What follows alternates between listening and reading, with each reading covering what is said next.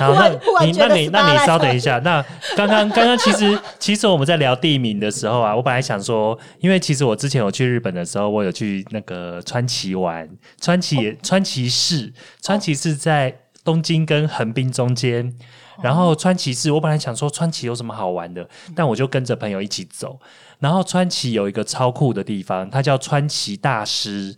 那个是日本三大神社之一，然后其他的神社都是拜佛，只有川崎大师他是拜人，他是拜一个，就是反正就拜，好像是一个以前的一个武士，反正他就是拜一个大师，他是人的人的寺庙，然后是三大神社之一。然后呢，为了那个神社，然后就建了一条铁路，叫川崎川崎的私铁，反正很酷。但是更酷的是，川崎大师旁边有一个神社，然后它里面拜的是男生的生殖器。然后每年四月的时候，他们叫做男根祭。然后你知道，就是一堆一堆那个穿着穿着兜裆布的日本男生，然后大家就扛着超巨大的 男性生殖器在那边游街，那个是很很狂的一个祭典。哇，酷哦！然后女生她们要去想要求子啊，什么都会去，就是去拜，然后去摸摸那个 摸那个象征的那个物品，然后。每那个女生，大家那个那天卖的那个小吃都是大雕烧，这个卡瓦萨 k 跟我们今天讲的卡瓦萨完 k 全是完全不一样，没有关系。这个只是地名。对 对对，对只是加深大家印象，但是我也想？说，把这个放进去就太多了，太多我觉得可。以啊。可以可以，对对对，真的加深印象。干话要有人听，健康要你关心，欢迎来到，医疗五四三，我是泰德。我是贝儿。因为我们今天要聊的那个疾病啊，虽然说它不是像感冒啊，或者是肠胃炎啊那么的常见，但是在医院里面，我觉得大概每个月大概也可以看到一个到两个小病人。哦，其实他这个病其实蛮特别的，嗯，他在台湾、日本、韩国是非常也不能说常见，但是是世界上比西方常见。比西方常见。嗯对，嗯对，而且它很重要的是，它是有机会会影响到小朋友的心脏。对，然后而且、哦、它的名字很特别，它是一个日本名字。叫川崎市症。对，那我们今天就请到大直诊所的龙厚林医师来跟我们聊聊这个疾病。欢迎，欢。迎哎，泰德好，贝尔医师好，很荣幸来上这个节目。龙医师。我们平常在比如说网络 Google 你的时候，好像找到你的名字都是玉部的林，对不 对？被发现了，被发现了。最近是忽然变人部的林了？哎为什么？有什么特别的原因吗？就是要有人陪伴的林，哦，赞赞赞！对，这样解释可以吗？没有，我是怕说，哎、观众朋友如果要搜寻龙医师的话，因为你知道我在我们在前面做功课的时候，那我们也有看一下学姐这边在呃网络上面的文章，然后就会发现说，哎，到底这两个到底哪一个是真的，哪一个是假的？哦好，现在这边郑重澄清一下，无论是玉字旁的林，或者是人字旁的林，都是我本尊哦。嗯，都是龙医师哦。好，那我们刚刚讲到那个川崎市症啊，那川崎市症又叫做 Kawasaki disease，但是很有趣哦。你如果说你去 Google 川崎市症，你可以找到很多它的资料，但是你如果 Google Kawasaki，你就会得到一堆重机、重型机车。那因为这个名字听起来就应该就是跟日本有关系。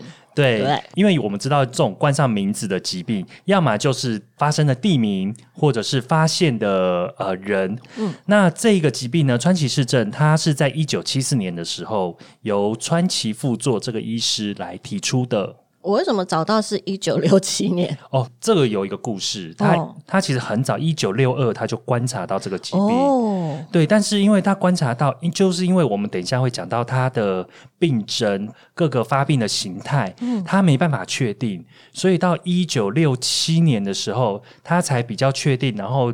他收集了五十个案例，然后在日本的小儿科医学会提出来。哦，对，但是真正他 publish 的时候是到一九七四年。哇，有这一段有趣的小故事啊！对啊，所以你看，他其实从他发现这个特别的症状到他比较确定这个是一个特殊的疾病的时候，诶，花了还花了这么多的时间。嗯，好，那既然讲到症状的话，我觉得它最典型的症状应该就是一直烧，一直烧，一直烧，对不对，龙医师？对，没错。像川崎市症啊，它最典型的一个症状就是它会高烧，而且是持续高烧五天，然后再配合上呃下面五个症状其中的四个。对，那现在就一一来帮大家介绍。那第一个的话，它主要是我们可以从一个小朋友的那个从他的头，然后往那个身体跟四肢去想。对，那在最上面的话，那当然我们现在看到的眼睛，哈，就是他的那个眼睛啊，眼结膜会呃本来眼白的地方，它会开始发红。对，那再下来一点的话，就是诶到我们的嘴巴，哦，那就会发发现他的那个嘴唇啦，还有口腔的黏膜啦，就会发红，然后肿胀，甚至会裂开。那舌头也会出现草莓舌。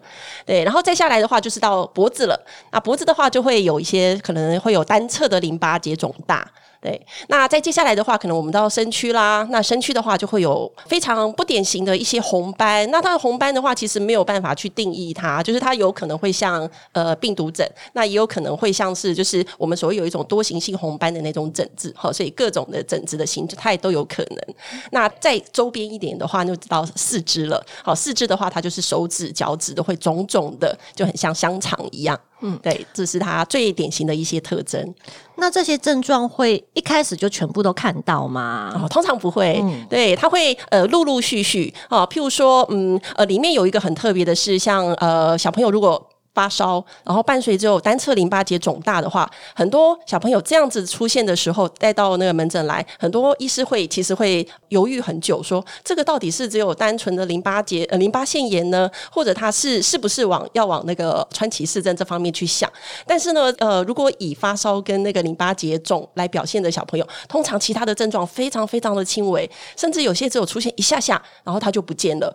对，所以所以医生不见得看得到，对，不见得，对对。我们门诊的时候就曾经发现这样子的一个例子，然后啊，我们是一直往前问妈妈，一直往前，甚至连爸爸都一起拉进来问，然后呃，爸爸才突然想到说啊，他是三天前就是发烧的第一天，他身上有曾经出现一点点细细很像病毒疹的那个疹子，可是一天就退了。嗯，对对对，所以这时候呃，大家就知道说，哎，其实他的这些症状可能是陆陆续续出现，他并不是说同时就是全部会这么乖的跑出来给你看到。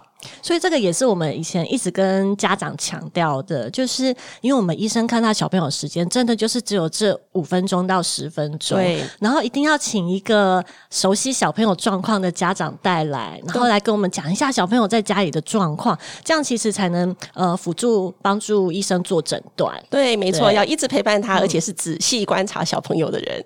而且而且，我觉得刚刚提到的这些症状，虽然说刚刚这样讲了大概五大项，但是我觉得这些。些每一项都有很可能跟其他的病是有重叠的地方，所以其实川崎症是一个还蛮难诊断出来的一个病哦。对，没错，像那个台湾儿科医学会曾经调查过小儿科医师哦，调查说你觉得最难临床上面你遇到最难诊断的疾病。其中第一名其实就是川崎氏哦，还有这种票选哦，我身上还有 slide 哦，大 家可以看一下。对哦，因为像刚刚有提到，比方说眼睛红，眼睛红像其实腺病毒也会红，对不对？那结膜炎当然也会红。嗯，然后发烧的话，像这种发高烧烧很久，流感也会烧很久，对，腺病毒也烧很久。然后还有什么？还有身上的疹子，猩红热也会长疹子。对，所以其实。很多时候，你在前面的第一个或第二位医师，他或许还没有办法看到这么多症状，所以他可能就还没有办法诊断你是川崎氏症。但是很有趣，就是当他一直发展发展到后面的时候，maybe 可能第三位医师，然后就把你诊断成川崎氏症，然后他就变成所谓的神医。对，没错。对，然后其实这个就只是一个病程的进展了，就看谁是当最后面那个医师就是。对，没错。所以大家都都有机会当神医哦。哎，那这样子听起来啊，因为他症状这么不典型，因为他都要等到第四个、第五个症状出来了之后，我们才能判断说他是川崎氏症。那这样子会不会让小朋友的病程都要拖比较长，或者是症状会变比较严重？啊，其实还好像刚刚讲的这呃这些特征里面哈，有有还是有一两个是真的，我们临床医师会比较警觉的。譬如说嘴巴的哈，嘴巴的红唇，好，虽然草莓舌是很多疾病，譬如说呃。呃猩红热等等都会有的。但是其实嘴唇的红肿，好，这个是一个是比较特征的。譬如说，我们呃大家想象一下，就是一个诶小 baby 可能一岁左右啊，被爸爸妈妈抱着来，然后他呢就是在爸爸妈妈怀里，然后呃非常惊恐的感觉，他高烧嘛，然后非常惊恐的感觉，可是呢你就看到他朱唇微起。然后好像画了，就是有涂一些口红在那边。如果这样的话，其实说真的，只要有呃，就是像我们有训练过，好像贝尔医师也是哈，非常有经验的医师的话，其实就会稍微往那个方向去了。你会觉得他好像吃完辣，刚吃完辣椒，没错，对对对对，就差一点点，就像那个香肠唇嘴唇一样，对对对对，嘿，这个其实会会高度怀疑。那另外一个就是四肢，四肢真的会肿到像香肠这样子的疾病，其实说真的不多。我我们目前这样想起来，像刚刚讲的这些病毒疹，好会起病。毒疹这些疾病其实不大会有这种呃四肢肿胀的这些。特征，对，所以其中还是有几个那个临床特征的话，我们会真的比较是往直接往那个川崎氏病去想。对，那当然，如果说真的这两个哦，比如说嘴唇或者是四肢的一个特征真的这么不明显，那单要从其他，比如说刚刚讲的眼睛，还有呃皮肤的那个疹子，单纯这样子再配合高烧去判断，其实说真的会蛮蛮有一点困难度的。嗯，而且刚刚讲的这几个症状太复杂太多了，有没有什么？口诀可以帮忙记呢？口诀哦，就是我有查到一个，就是在长庚医院那个郭和昌郭医师，因为郭医师他对川崎市症那诊断治疗的人数相当相当多，所以他有创一个一二三四五的口诀。什么一二三四五？就是一个嘴巴，就是我们先看嘴巴，刚刚龙医师讲到的嘴巴的红唇，然后两个眼睛，就是眼睛有没有红。然后三个手指摸淋巴结，因为刚刚龙医师从呃头开始往下摸摸摸摸这个脖子颈部这边的淋巴结，你用三个手指去摸。那有的时候是单侧，也有很少数会有双侧都会有。然后再看到那个四肢肿胀，四就是四四就是四肢，然后五呢就是可能差不多到五天的时候，然后有很多的皮肤疹。你的五是那个。台语的那个五五 就贼皮肤疹嘞，五就贼。哎，这样一二三四五好像有比较好记一点啦。对，所以在台湾这一年，它差不多会有差不多八百个小朋友会有这样子的病例。嗯，那虽然不多，但是因为它的影响其实蛮大的。嗯，除了说刚刚讲的那几个症状之外，哈，在台湾的小朋友还有一个很特别的症状。对对，那就是卡介苗注射部位的红肿。对，因为好像只只有台湾会注射这个卡介苗的疫苗哦，还有日本也会，日本也会。对对对对，嘿。但是很有趣的是，呃，因为日本他们卡介苗是打一个排，就是两排的那个形式，所以他们是在手背上会有一个长方形的，呃，那个本来的那个疤痕在。但是当他们得到那个川崎市政的时候，他们这个长方形的这一整排全部都会发红，全部都发红。对对对对，非常好像被标记了一样。对，没错没错。错，就好像有烙印烙在上面。这样，那如果是台湾的话，小朋友的那个卡介苗的那个印子也会稍微有点红肿。对对对对。然后还有另外一个比较特别的是，他们的肛门口，对对，肛门口的话也会有一点点的红肿，或者是有点小脱皮的状况。对对。那其实刚刚讲的那些症状啊，呃，因为川崎市症它还有一个还有一个名字比较长的名字，它是就是叫。皮肤黏膜淋巴结症候群，所以刚刚讲的这些症状呢，其实就是都发生在黏膜，比方说口腔是黏膜啊，然后肛门口其实也是靠近黏膜的地方，好，然后还有眼睛，然后再就是皮肤跟淋巴结，其实就是在描述这些症状。诶，那我想问一下，是不是有非典型的这些症状？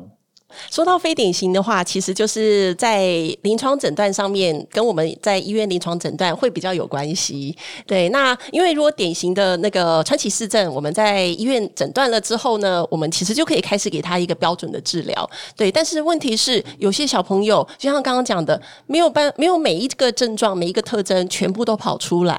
对，那这个时候呢，我们通常就叫它叫做非典型的一个川崎氏症，或者几点没办法挤满，小七几点。对，没错，就是差了这么一点，就是没办法挤满四个点，怎么办呢？对对对对，嘿，或者是说他发烧没有烧到五天啊，他就烧四天，那怎么办呢？但是又很像，嗯，对对对，哎，其实这时候其实也有一些辅助的一些那个方法，比如说有一些呃临实验室诊断哈，比如说抽血的结果啦。那另外呢，还有一个就是呃，也是郭教授那边提出来的，有一个叫做四四四的一个口诀，其实就是他如果只发烧四天，对，那呃，他这个时候如果有出现。五种症状里面的四种。好，这个第二个是了嘛，对？发烧四天，好，然后有四个临床症状，好，那但是第三个是是什么呢？就是他那个四肢的那个表现一定有出来，对对对，好，所以如果他有符合这四四四的话，其实呃，郭教授还有就是就是美国的那个心脏协会，他们也建议说，呃，一定要呃高度怀疑他是川崎氏症，好，一定要赶快给他用一个临床上面的标准治疗。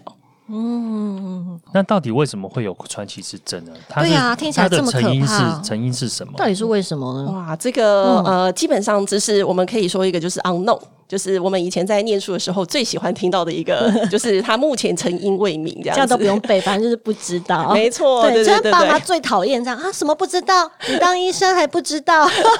对，教科书上都是这样写，而且全世界的科学家已经非常努力去研究了，还是一样不知道。对，不是只有我们不知道，其实全世界都不知道。对，你看刚刚那个泰德说他这个病已经发现了四十几年了嘛？对，这样算起来四十几年了。但是呃，全世界你看现在医学已经这么先进了，还是没有办法知道。但是有几个是呃，就是推测可能有关的，只是说目前都还没有办法呃，就是直接去证实。包括啊，就是有可能跟感染相关。好，那另外就是病人的免疫状状况，还有就是跟基因有关系。那他有没有一个好发的年纪或者是季节呢？哦，通常都是在五岁以下的小朋友居多。对，那在外国的报告的话，大概就是九个月到十一个月大，算是一个比较所谓的那个高峰期这样子。那如果季节的话，通常就是呃冬末春初。哈，那像有一些 paper 上面的话，就是说呃大概一月哦、在美国的话是一月是高峰，然后三到六月的话算是一个就是慢慢增加的时期。但是郭教授那边的话，他是说是五月，在台湾的话是五月，其实算是一个高峰期。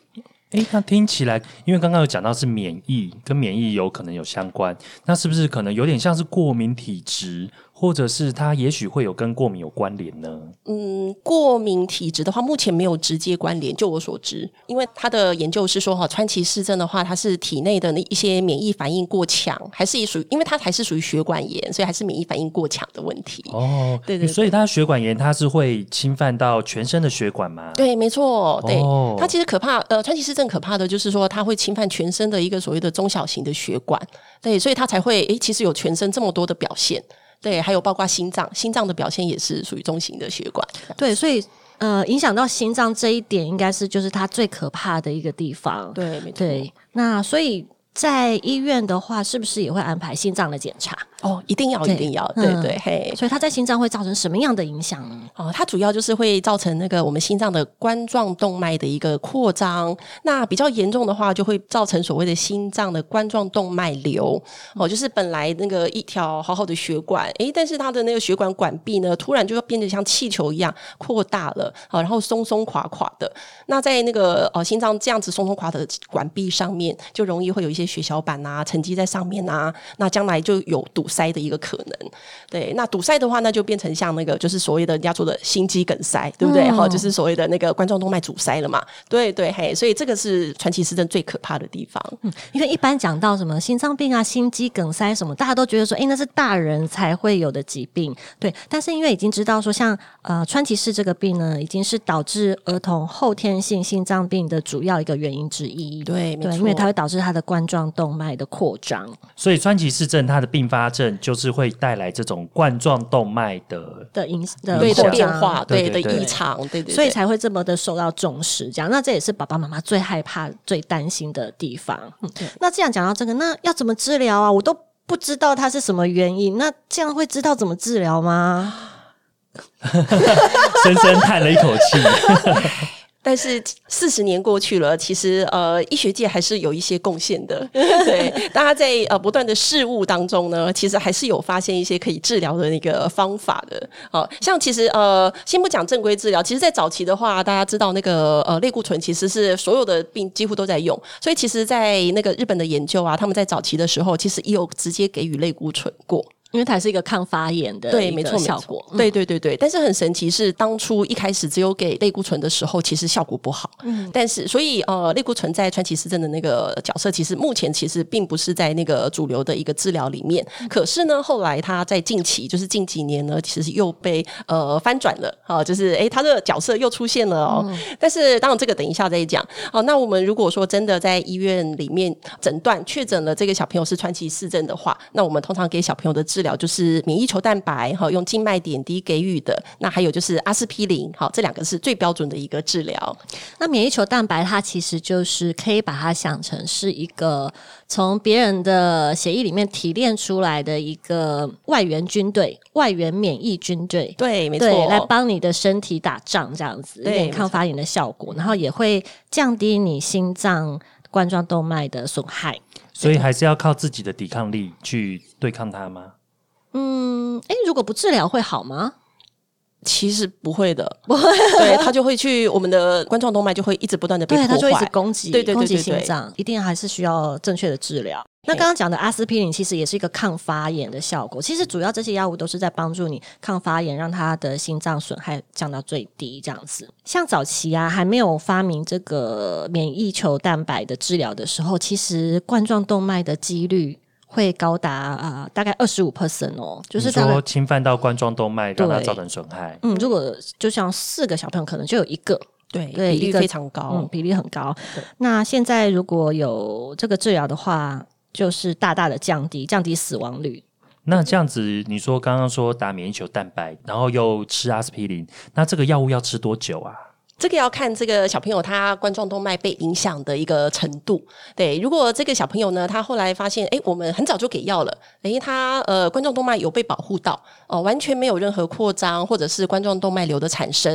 诶，那基本上的话，他在前面急性、还有亚急性跟那个复原期，这大概呃六到八周的时间过去之后呢，那我们也有经过那个心脏超音波的证实，诶，说他的心脏一直都好好的，好没有变化。那这样子的话，我们就可以在大概六到八周这中间就可以停药了。可是问题是，如果这个小朋友他冠状动脉呢有受到不同程度的一个影响，比如说轻呃，应该说是小 size 的一个冠状动脉瘤，或者中型的，或者大型的，那我们通常这三个种类的话，它的药就要一直持续使用，只是他们药物的一个我们说 regimen 哈，就是它药物的组合还是会有点不一样。那您刚刚讲到说停药，停药我可以把它看成是好了吗？嗯，对，没错，就是康复了，他是会康复的。对对对对对，所以它是有个有急性期是康复的。哦，所以它是有机会康复到完全没有什么后遗症的这样子。对的，没错，对，像呃，美国心脏协会他们的描述是说，这个小朋友他康复的小朋友，他未来发生心脏病的几率是跟完全没有得过川崎氏病的小朋友是一样的。对对对，嘿，哇，我想爸妈应该很希望听到这句话，就对当然当然，对他心脏就跟一般正常的小朋友，完全正常小朋友一模一样。对对刚刚讲到那个阿司匹林啊，其实你在急性期一开始的治疗的剂量，跟你后面一直在吃好几个礼拜甚至好几个月的剂量其实是不一样的。它在一开始的时候，因为你要抗发炎嘛，所以它是用一个很高的剂量去帮你身体抗发炎。对但是到后来，大概疾病都已经比较缓解的时候，因为阿司匹林毕竟还是有一些呃凝血方面的的那个一点副作用，所以它后来是用非常低的剂量，它只是要去抗血栓而已，就是不要让你身体有产生一些血栓。对，所以那个剂量是都是在呃安全的范围内。对，所以只要照着医生开的那个剂量吃，其实爸爸妈妈是可以放心的，小朋友都可以耐受的非常好的。我觉得川崎市真，呃，很多爸爸妈妈很 care 的是，因为我们刚刚说他要烧五天，嗯，对。对，然后可能都看到一些症状出来之后，然后医生才会开始帮你用川崎症的治疗。对，那你知道在台湾啊，小朋友只要烧一到两天，爸妈的理智线就已经断掉了。那当他听到医生要说啊，要等他烧五天，为什么？为什么要等烧五天？那这样他会不会很变得越来越严重？为什么要等？呃，这个时候呢，哎，其实主要是要符合我们川崎市政的一个那个诊断的那个标准了，哈、然后才能够就是给他呃刚刚讲的一些标准的治疗。呃，目前的话是在临床上面的话是有一些嗯，医师也会用一些比较折中的办法，好、比如说他真的烧了两天，但是他其他的症状都真的都非常非常的那个呃明显，好、那这样子的话，有些医师可能跟爸妈讨论说，呃，要不要就是提早，比如说用自费的方法给小朋友用那个免疫球蛋白的输注，对，那可能那它最大的差别其实是免疫球蛋白的治疗，对，那阿司匹林的话，那个是就是一开始只要我们有任何的怀疑，其实就会给小朋友高剂量的阿司匹林，对，所以阿司匹林的部分是比较没有差别的，因为免疫球蛋白毕竟还是别人来的东西，所以对对对。还是会担心有一些跟你的身体不合啊，或者是过敏的状况。对，所以在使用上真的是要非常的斟酌这样子。对。那除了说刚刚为什么要等五天？除了说因为这个疾病的确诊可能就真的是需要那么长的时间之外，还有一个说法是，呃，如果说你在发烧的前面几天你就开始用呃免疫球蛋白去治疗的话。一开始你好像真的会把烧都压下来，症状都压下来，但是过几天之后，它会还会有一个反弹回来，还会再烧回来，就是它的发炎反应其实还没有完全结束。那呃，好像有研究说，就是它最好的一个介入的时间点，其实差不多也都是在五天的前后介入，好像治疗效果会比较好一点。这样子，对，这一点也非常的非常的重要。对，而且呃，还有可以安慰爸爸妈妈的是说，其实这个免疫球蛋白啊，根据过去的研究，其实在呃发烧的十天之内给，其实效果都非常好。嗯，对，不会有太大的差别。对对，所以真的不是你的医生故意要让你这样烧的，爸爸妈妈。对，哎，那爸爸妈妈听到说，哎，我的小孩子可。可能会是川崎市症的时候，他们心情会很紧张吗？一定的，而且尤其是听到影响心脏这一块，对，没错，就会比较紧张。因为有一些爸爸妈妈他会去看，如果川崎市症如果没有控制好，好像后面会拿重大伤病卡，是不是？对，如果影响到心脏的话，其实就就需要拿那个重大伤病。对，因为他们会 Google Google 到这些，然后他们就会越 Google 越怕。对，然后小朋友又一直烧，然后医生又不帮我治疗。对对 对，所以这时候压力全部都一起来了。对，所以希望经过我们这样的解说之后，爸爸妈妈可以比较宽心一点，这样子。嗯，所以刚刚这样子听起来，应该是要住院的喽。嗯，对对对。那大概会要住多久啊？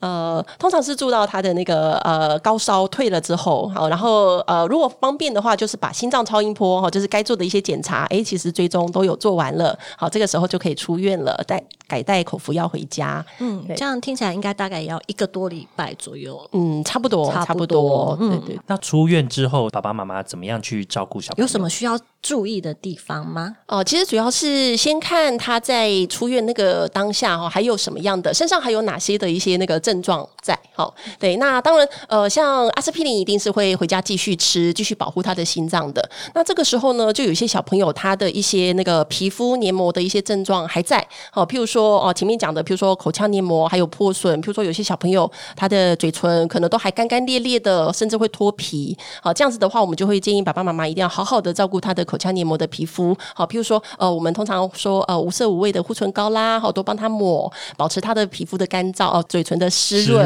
对，然后 对，然后像肛门有可能有脱皮的现象，对，那这个时候当然好好的清洁，哈，这个时候一一定是要做到的，对。那至于说呃皮肤的一些疹子的话，通常都是很顺利，它自然就会退掉。只是说他手脚的那个肿胀，很多小朋友后来就会变成是在那个哦指甲周围或者是手指脚趾的尖端，可能会有一些脱皮的现象。对，那这这个时候你可能可以用一些也是类似说护手霜或者是乳液，好好的帮小朋友来。照顾一下他的皮肤，对。那如果说这个小朋友他发现是有心脏的影响，哦，就是他的冠状动脉其实是有扩张的，对。那这个时候就会建议说，哦，小朋友可能在呃运动上面的话，可能还是要做一点点的一些限制。好，不过限制的那个程度的话，也是要看他的冠状动脉影响的程度到底是怎么样。那如果小朋友以后再发烧，或者是感冒发烧，任何的发烧，他都要去怀疑是不是又川崎氏症复发吗？还是要不要跟医生讲，说我以前有得过？对啊，得过会免疫吗？还是说有会再发生一次吗？哦，会耶。哦，川崎氏症它是还是会有那个复发的一个几率哦。它的复发的几率的话。大概在呃台湾来讲的话是大概三 percent 左右，对，在美国的话可能大概一点七 percent 左右，对，所以还是有这么少这么少的那个机会，还是有可能会复发的，对，所以像刚刚太子讲，就是如果说小朋友后来还是有不明原因的发烧，还是要跟那个呃医师讲说哦，他曾经有这个病史，那医师的话就会好好的去帮你做一下那个检查，比如说比较积极的安排心脏超音波等等。那复发的时候症状大概也会跟第一次类似，对，会类似，对。不过要小心，因为如果第一次他的冠状动脉没事，可是复发的时候冠状动脉影响的几率就大增。哦，对对。不过通常第二次大概爸妈都比较有警觉心了，没错没错，对对对，就可以更早给他治疗。然后因为刚刚讲到说，因为这个疾病的好发期是在五岁以下嘛，那大部分又是在一岁左右。那所以这个时候刚好是很多小朋友打疫苗的时候。那在这个疾病的发生跟治疗之后，打疫苗可以打吗？哇，这个是有什么一个大注意？重点。对，有什么注意的事情呢？哦，对对对，嘿，因为我们呃在那个川崎市政治疗上面需要用到免疫球蛋白，好、那你知道刚刚贝尔医师有讲哈，就是免疫球蛋白其实是有很多那种呃别人的一些抗体啦，直接进到我们的身体里面，其实它会大大影响我们自己身体的一个免疫反应。对，所以我们在免疫球蛋白施打之后呢，我们在要打活性疫苗的话，我们一定要间隔十一个月才能够施打活性疫苗。那我们常讲的活性疫苗，其实就是呃像水痘疫苗啦，哦还有麻疹、德国麻疹、腮腺炎这种三合一的疫苗，这两个都算。哦，刚好他施打的时间就是在一岁，对，就是在川崎氏症也很好发的年龄。现在日本脑炎也是变活性的了。哦，对对对对，现在多了日本脑炎。对对对对，嗯哇！所以在一岁三个月的日本脑炎，对，对对对所以这个也是要注意，好的，一定要间隔。那有些爸爸妈妈会问说，那我刚打完疫苗，然后哎就得到了川崎市症，需要施打免疫球蛋白，那怎么办呢？这样会不会影响呢？好，那我们抓的时间就是两个礼拜，对，就是如果你打完疫苗两个礼拜之内，你打了免疫球蛋白，这个时候就会建议这些活性疫苗就要重打。好，那重打的时间当然也是就是免疫球蛋白打完之后的十一个月之后。因为免疫球蛋白它其实就是一些外来的一些抗体嘛，那它就是专门在对付这些细菌病毒的。那你现在把那些疫苗，疫苗其实也是一些减毒的细菌病毒，就没那么。呃，没那么毒，可以把它想成是残废，对，断手断脚的病毒，对对。然后，但是它打到你的身体，本来是想要引起你的那个自己的呃保护力，自免疫反应己嘛。对但是他现在一进来，马上就被刚刚的那个免疫球蛋白给杀死了，他根本就没办法发挥作用。对对自己的保护力对根本还没有起来，对对对对，所以没办法才会需要再重打。对，对有就是要间隔一下这样子。对对对对嗯对，刚刚那个泰德有提到那个冠状病毒。其实川崎市政也跟那个最近的 COVID nineteen 有关系，哦，真你们知道的吗？不知哦道，不知道哎哎，赶快分享一赶快有找下。有有小抄哈，没有呃，其实其实大概的状况是这样，因为在那个呃像西方国家啦，他们就发现说啊，在那个呃。通常是儿童跟青少年这个这个族群，他如果得了 COVID nineteen 之后啊，他在大概呃四周左右，就有一部分的那个病人，他就会开始出现川崎氏症的症状。而且几乎一模一青少样哦年是在比较大的对小朋友，对对对对对，哦没错。那这个时候大家就很怀疑啊，呃，大家就有各种的假说，说，哎，是不是冠状病毒，就是我们这次的 COVID nineteen，是不是会引起川崎市症？对，那这这个这个发现的话，其实是在大概去年的四月那个时候提出来的。那大家就陆陆续续有很多报告出现，这样子。对，那大家就开始找中间的那个关联。但是，那大家在很多的 case 出来之后啊，就发现说，呃，中间的话还是有一个差别。像刚刚贝尔医师就马上发现到了，就是他的年龄层还是有差。像那个呃，在呃 COVID nineteen 引起的这个呃，我们。现在的名词叫做 Kawasaki-like disease，那他其实已经有证明了，他给他一个叫做 MISC，就是 multi-systemic inflammatory syndrome，哈，就是多系统的发炎症状。这一群的病人呢，他其实那个年龄层会比较大，他通常是大于五岁。对，那他除了那个就是刚刚呃川崎市症会有的一些症状之外呢，他还还会多一些上呼吸道跟肠胃道的症状。好，这个是比较不一样的。好，不过他们相同的地方倒是有有几个蛮有趣的现象，就是说他在日本跟美国这两个国家有没有川崎市症发病很高的国家，反而呃 MISC 的这个疾病的发生率反而是低的。嗨，这这个是蛮特别的、哦。那那呃，也有医师他就直接讲说，哎，是不是打过 BCG 哈，打过那个卡介苗的那个国家，是不是他们的 MISC 的那个那个呃发生率就比较低？对，这这是蛮呃有趣的一个现象，这样子。对，嘿，所以这这其实也是跟那个最近的那个 COVID nineteen 也是有关系的。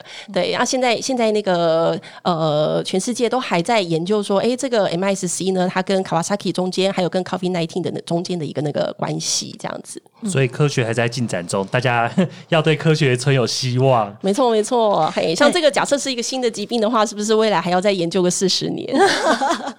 而且还不不知道能不能找到找到对中间的关联对，对对对，因为像我们刚刚讲那个川崎症 Kawasaki disease，因为它我们就讲它不明嘛，但是我们有在怀疑说它是不是真的跟感染有关系，也是对一个合理的假设啦。因为你看它呃侵犯的年纪，然后还有季季节性，感觉好像是在这种变化中，好像是真的有一个什么东西在作怪。对对对，我们现在在只是不知道罪魁祸首是谁这样子而已。对对对，对，所以现在可能就是大家都在找这样。对，像现在呃，刚刚讲那个 COVID nineteen，然后好像会造成那个 MIS-C，对不对？哎、那是不是有一个呃 COVID nineteen 它的病毒的哎兄弟姐妹啦、表兄弟姐妹啦，是不是它就会去引起 Kawasaki？对，所以这是哎，现在大家科学界又开始忙起来了，又开始找关联了。说不定一阵子之后，搞不好真的就解谜了这个卡瓦萨 k 对对，真的有希望，希望就在不久的将来就能够知道这个答案喽。，对，没错没错。那我们今天讲的这个川崎氏症呢，虽然它有很多很可怕的症状，而且它可能还会有心脏的一些后遗症，但是经过了适当的治疗之后，其实大部分都有非常良好的预后。所以，请家长只要多多耐心跟医生配合，就算是得到了这个疾病的话，其实也能够船过水无痕，不要留下任何的后遗症。所以大家不要太担嗯心。对，好，那我们今天就先聊到这里喽，好，医疗五四三，我们下周见，拜拜